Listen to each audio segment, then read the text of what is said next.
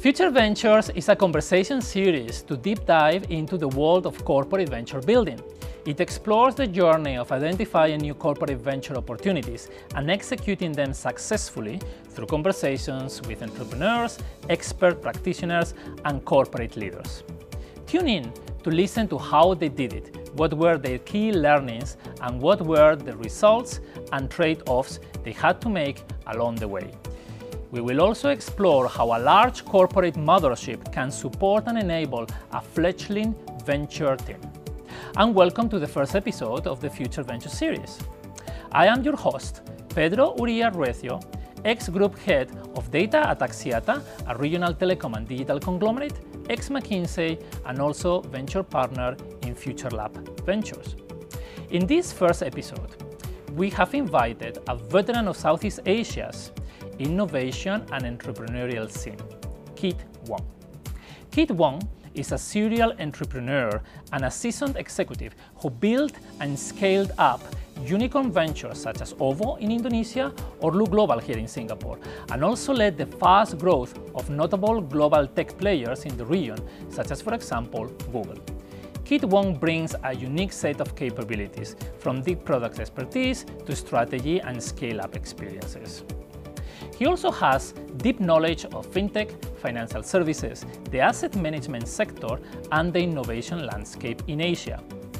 Additionally, Kit Wong has recently been appointed as CEO for Singapore and MD for Asia at eToro, the world's leading social trading platform. Well, Kit Wong, uh, thank you so much for coming here. It is such a pleasure to finally get to meet you personally after having been discussing over the last, uh, the last few months about different mm. topics. So, uh, such a, an enormous pleasure to be here with you. Um, I you. wanted to start this conversation today about venture building uh, with a recap of your uh, career until now, what you mm. have been doing, uh, how did you arrive to the place where you are, right? You have been in McKinsey, you have been in ANZ, you have been in Google, you have been in OVO uh, so many places. So could you just let us know a little bit more your journey? Yeah, sure. Um, I'll probably start post MBA. I think that's the easiest. So I did a Wharton MBA, okay. um, and then joined McKinsey. Um, did you join in the US or? Uh, well, the original thought for me was to stay in the US, but then the discussion around it was to was uh, McKinsey and shall we say encouraged me to to to move to Malaysia. Okay. Um, and mainly because at that point in time they were growing the office and they wanted more Malaysians there.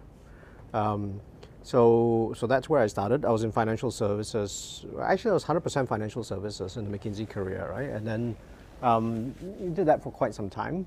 I think the key takeaway for me, if I if I want to sum it up, I mean the biggest takeaway for me was problem solving and structuring. Mm-hmm. You know, how do you take a big problem? How do you break it down? How do you communicate to people so they know exactly what they're doing? I mean, that to me was the biggest, the key biggest takeaway that I use, right? Among all the other things that you learn from McKinsey. Um, then from McKinsey, I went to ANZ, ANZ Bank. I was looking after corporate strategy M&A for Asia.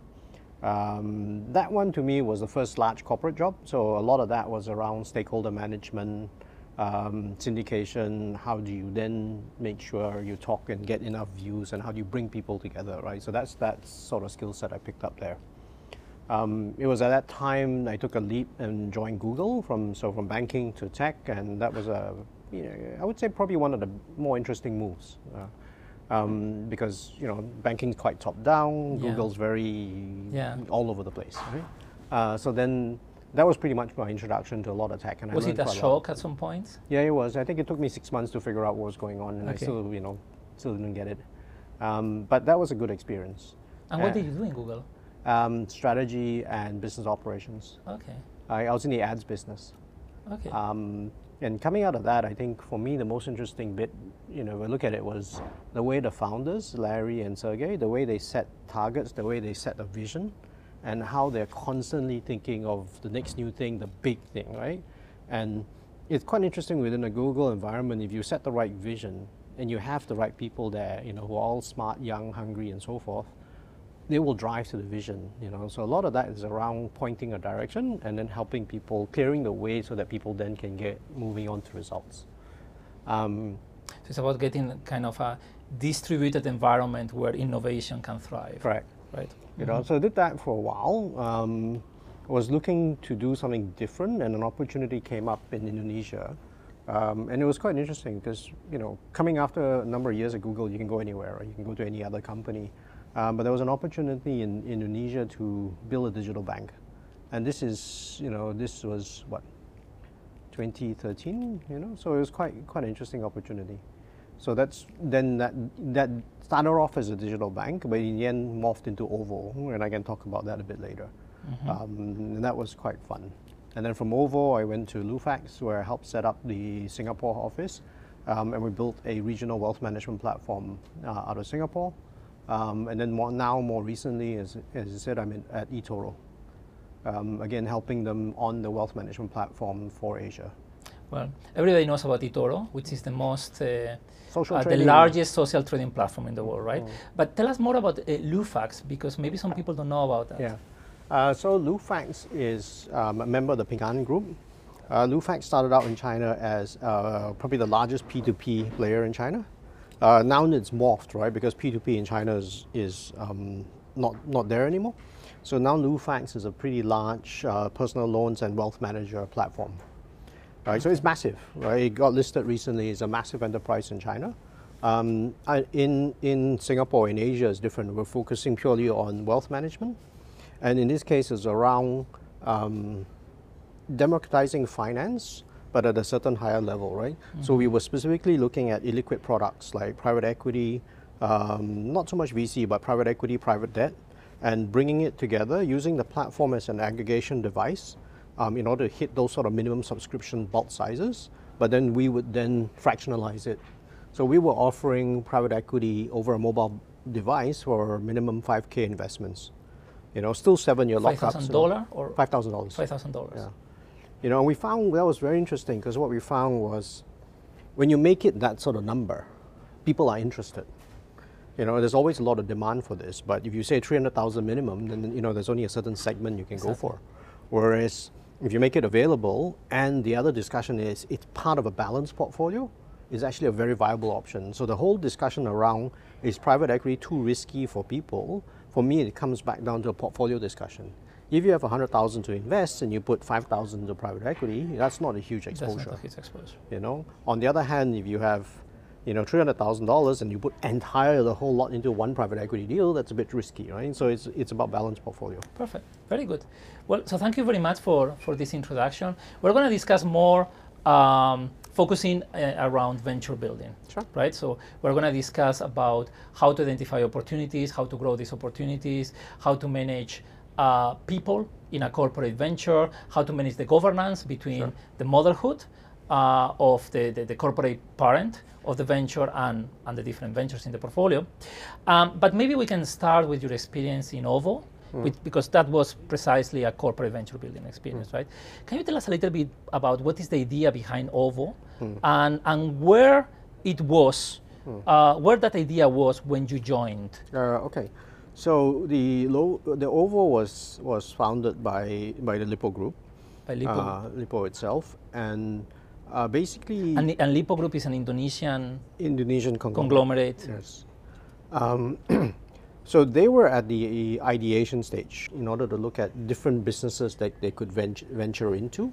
Uh, and one of the ideas that came up was a digital bank.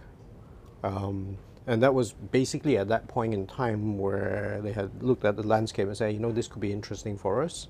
Um, you know, they, we ha- they have a banking license and a few of the ingredients were there.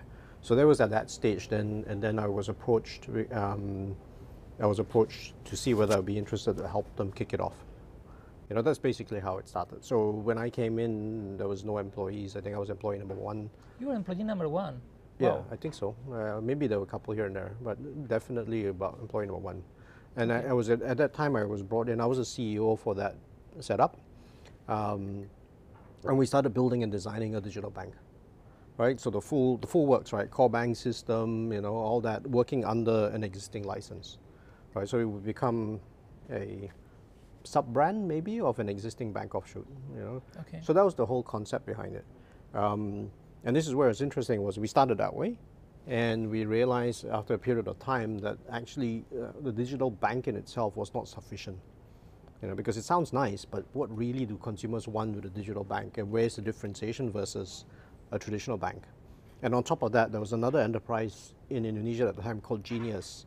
So Jenius had started building about a year and a half earlier than Ovo, you know, and it was getting to the stage we had caught up quite well, but they were still going to beat us to the punch. And so then the discussion was at that point, should we still go ahead with the digital bank positioning or try something different? Right? And that's where then we morphed it into Ovo.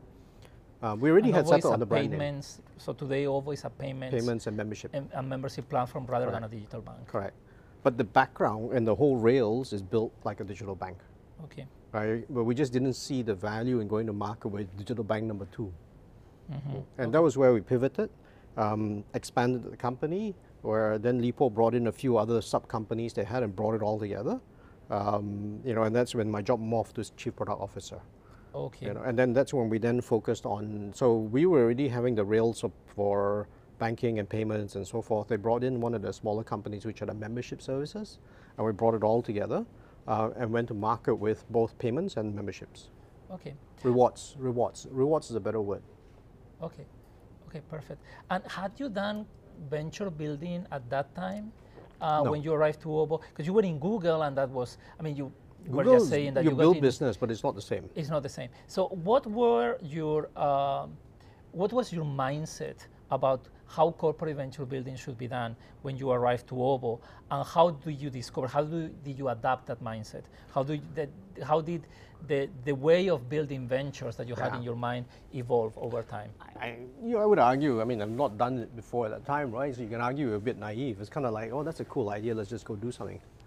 You know? And the whole, and given my background in banking and Google, and somebody gives you an opportunity to say, hey, you want to build a digital bank at that point in time, and this is, again, like I said, in 2013, right?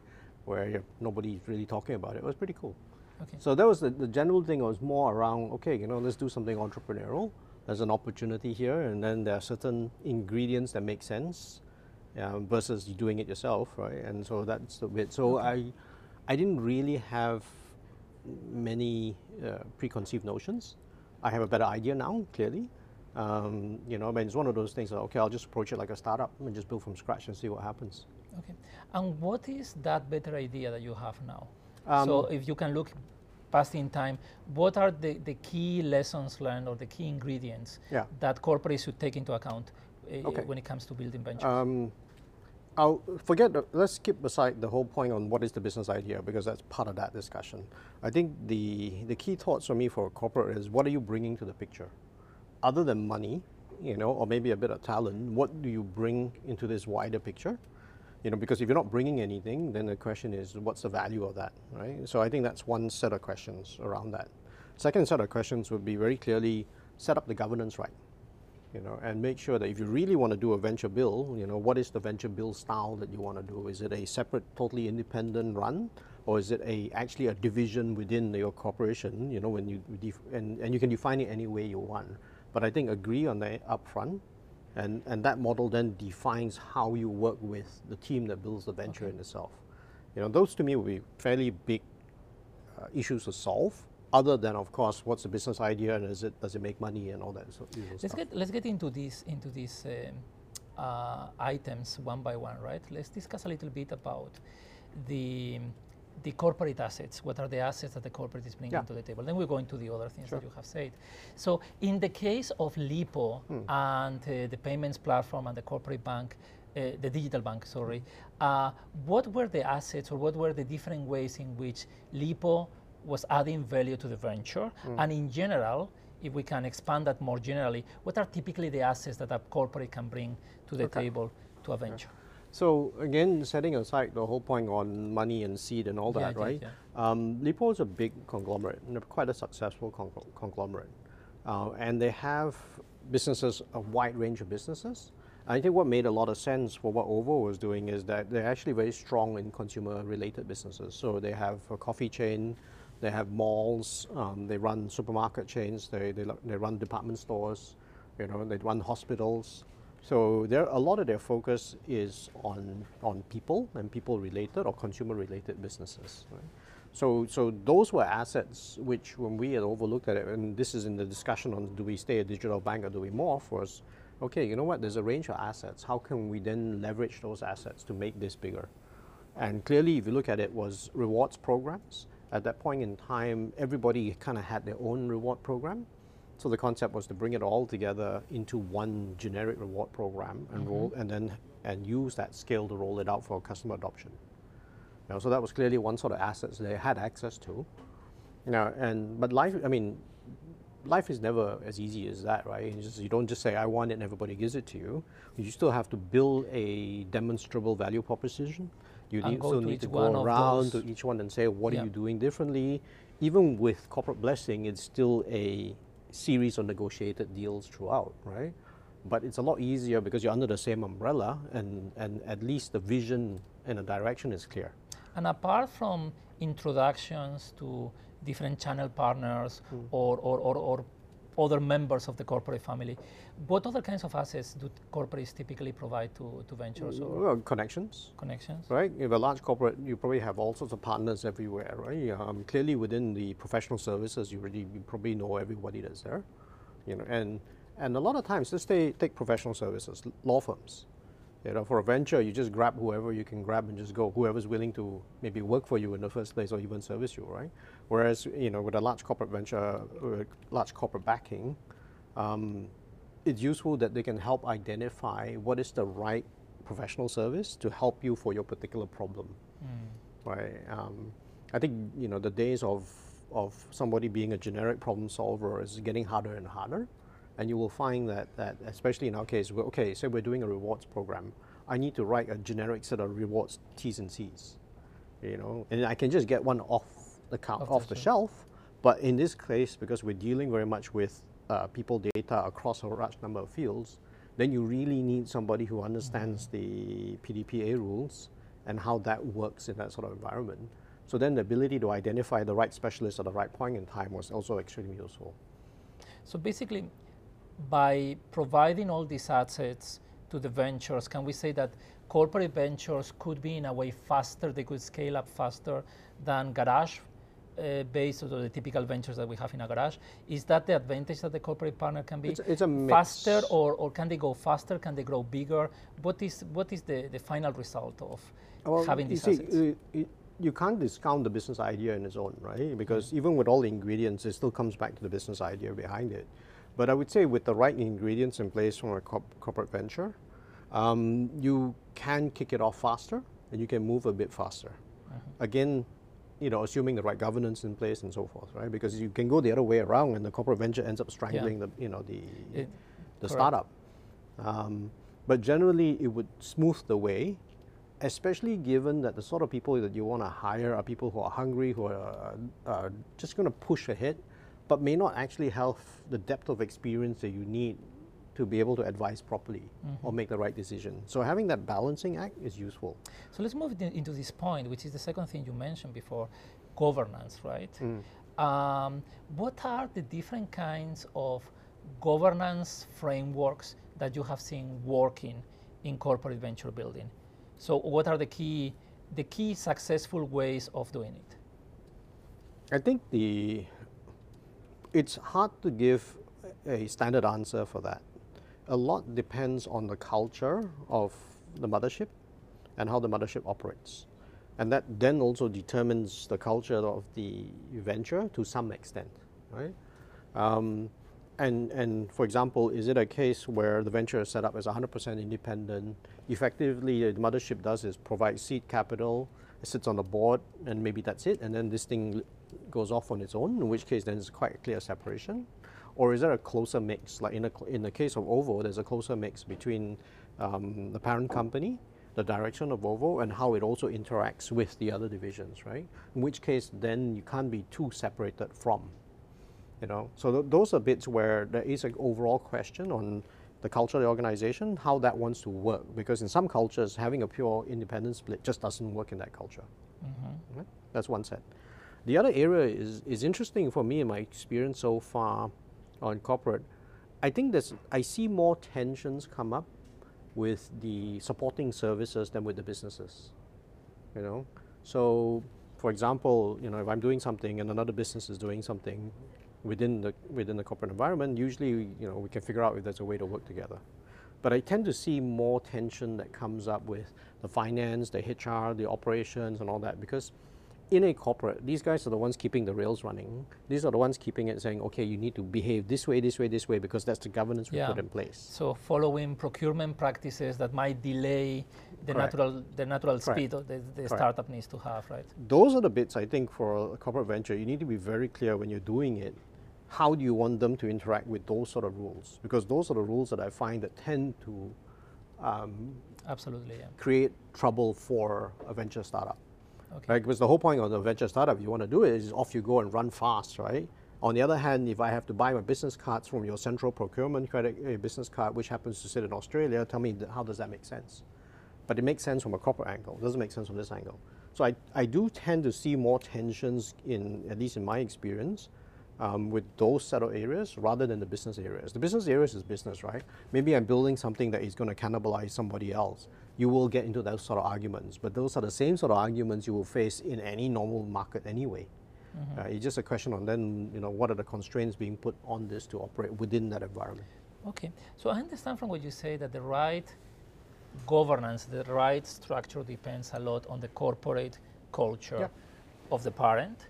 But are there common traits? Are Sure. there best practices and things to avoid across all cultures? Is, Yeah. Can we say so? So, what will be those common I. I mean, generally speaking, if you want to do this well and do it fast, then you need to set it up with a certain amount of independence. You need to hire the right people, and, and my biggest advice to corporates is you take your time to find the right person, you know, with the right mix that you want. But once you found that person, really, truly delegate authority and let them run. If it doesn't work, move them out. I mean, that's part of life. Mm-hmm. But once you've got it, really set it up well and just say, okay, it's yours. Like a venture business would like a proper venture. Yeah. You know? Now, and then of course, the idea would be for the person hired, the new CEO or whatever, that the person comes in with a mindset of saying, okay, you know, I have the right to do this, but I'm also not an idiot. I will leverage whatever I can from the mothership that gets me to my next stage even faster.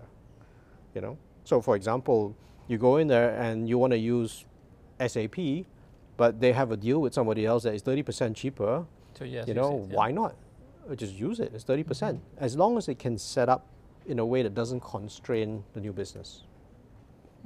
Perfect. Understood. That point that you just mentioned about HR is interesting, right? Getting people who are who have the right incentives Mm. to run that unit as a as a startup, as a venture, not as a corporate department, Yeah. right? And that might not necessarily be easy. Uh, what were the challenges or, or uh, the best practices that you would recommend uh, when it comes to hiring and when it comes to defining the incentives of those people? Uh, okay, I tend to like stock in general. You know, I wasn't so much, The but stock is that's something that corporates are typically not familiar with. yes, When but I generally like it. You know, I'd rather people be be a bit hungrier and also in there for the longish term. You know, and so therefore I'd like stock compensation, but it needs to be designed well, right? If stock compensation is designed as a bluff, then you know people know about it pretty quickly. So it has to be something real and tangible. I've seen enough of these where you know where they have stock agreements and they like subject to this, subject to that, subject to that. You know, yes, I know there's a certain need, but those things don't tend to work well because people are not. would it, would it be would it be for from your point of view the recommendation would it be like pure stock in the venture or would it be more of an ESOP kind of uh, That depends. arrangement? That really depends. That really- If, for example, there's no intention of ever spinning off the venture, you know, then giving stock in the venture is not terribly relevant, right? Um, either way, the, it, doesn't have to be stock. It has. It can be a, a synthetic, but something that ties in the team to rewards based on performance, right? Even at the purest, purest level, a pure commission only sort of structure could work, but it's pretty hard to get people on a pure commission structure Understood. so that they know the team knows that their rewards is based on the achievements of this business and is 100% tied to that to a large extent. I think I like that a lot generally. And how would you approach the concerns that corporate have typically when it comes to uh, give equity away in their in their units? Because that's something that they, they typically don't do, right? Uh, is is quite quite uncommon, I would say. So, what are the different ways of uh, overcoming this uh, tension? Synthetic. Synthetic. Yeah. Okay. So, for example, you could Yeah. say, okay, there's a unit being set up, there's certain revenue targets and all that. And literally, you just set up and say, okay, X percent of revenue will just get distributed down as a. So that's a way of having a synthetic yeah. equity, synthetic. Uh, Correct. Stock. As okay. long as the plan is easy to explain and uh, everybody kind of understands that, so that they are aligned, yeah, that's also fine. Okay, that's perfect. Mm. Very good. Um, there is one point that you mentioned at the beginning of the conversation, which sure. was about ideation, how to get the right idea, validating the idea. Maybe we can deep dive a little bit into this, mm. right? Um, so you were saying that uh, in OVO, uh, the idea, the initial idea was creating a digital bank, mm. then it pivoted into payments and rewards. Um, what are uh, the right ways of identifying where the opportunities are? And validating those opportunities. Startups typically in, in garage, right? They yeah. do a lot of uh, A/B testing, yeah. contacting early clients. Same. Uh, so you will have to do the same thing. Same. Whatever tools that you have, you will do. It's never a science, right? I mean, the, the, more traditional training that you and I had is what is the size of the revenue pool? You yeah, know, like is there McKinsey a kind of. Yeah, yeah. You know, that's a value in that, you know, as well. So you can identify pockets yes. of opportunity, yes. but that way you will not be able to identify the actual opportunity Correct. inside the pocket. Correct. You can, at least I think the, the top-down version, revenue pools, all that, gives you a sense of size of the price. You know, then the actual niche will not come from that. The actual niche to me will come from really understanding who the consumer is, if it's a consumer or whatever, but who's the customer, what is the pain points that they're facing, and do you have a solution there that works?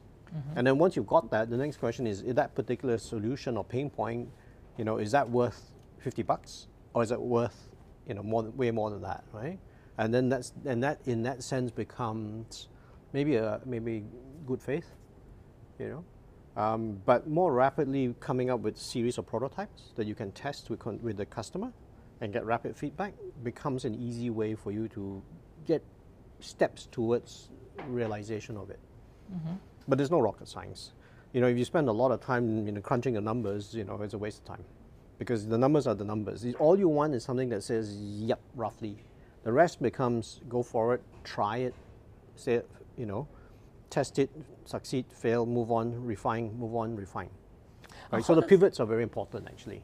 How does this approach of pivots, which is it makes total sense, this is how mm. startups really work in the in the real world, but how do corporates cope with this approach? Because they're not uh, used to that. It's, it's, another of the things that corporates typically don't do, right? So you make a business plan and uh, changing the business plan in a corporate is kind of a big decision. When in a startup, it's kind of is something that could happen quite quite often, right? So how do you um, uh, uh, how do you close the gap between the two? But this comes back to the governance structure, right? Are you setting this up as something that is somewhat independent, or is it a division off, right? And the moment it's a division off, then you falls under a lot of a lot of those sort of challenges, you know. So so that's a, that becomes first. My first point will be that's an internal discussion that needs to happen with the corporate venture builder, and say, okay, what is it that you really want to do?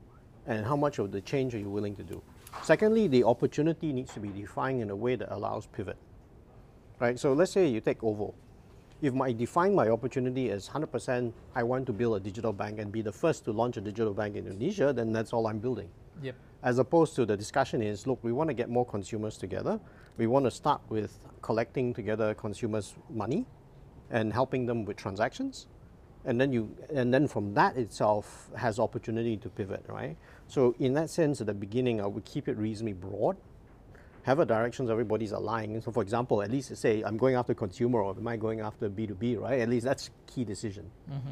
you know but at least have something there that, that defines it but allows the freedom for it to refine as it goes on. Okay. I think the what is needed to answer the question on pivot is um, ability for the business to recognize when something's working or not working. Um, mm an ability for then the corporate to say, okay, off you go, right? Or I can help you this way. I'll give you a spe specific example from OVO. One of the things we, that became quite successful was paying for parking. You know, so in Indonesia at the time, you go take your parking ticket, you go to a booth or whatever it is, and you pay, and then you get your parking ticket stamped, validated, and then you go in line, and then you go on your way out, you hand it into the counter, and then they open yeah. the gate for you. Same right? in Malaysia. That, yeah. Yeah. So we were going for a lot of meetings and it became a real pain in the ass to keep doing that. So, you know, as one of the things that we do, and this is where the freedom of, of venture comes in, is like, look, what the heck? We put a bunch of people together and we just built it. So we built a methodology and we tied it to one car park that we were using a lot because of our meetings there that allowed us to scan the, the ticket, pay it online through the app, and then immediately get a digital verification which you then pass to the counter. You know, and as soon as the counter gets it and checks it, it's okay and goes off. And we did it as our own service to serve to solve a pain point that we had, you know, but but we didn't think about it as a business. And now you look at it and go, of course it's a business, right? And we just suddenly realized we're seeing adoptions go up. And we looked at it and go, oh, it's this thing. And then immediately we pivoted and said, well, shoot, boom. And immediately then the team got started and started signing up car parks around the place in order to facilitate that, right? And that hit adoption. But it's one of those things where there was a pain point that we picked up, but we didn't recognize it as a pain point on mass. But we tried it, put it in the market, so to speak, and immediately the feedback was great. And then, then the question is scale. So they immediately just ramp it out and sign people up.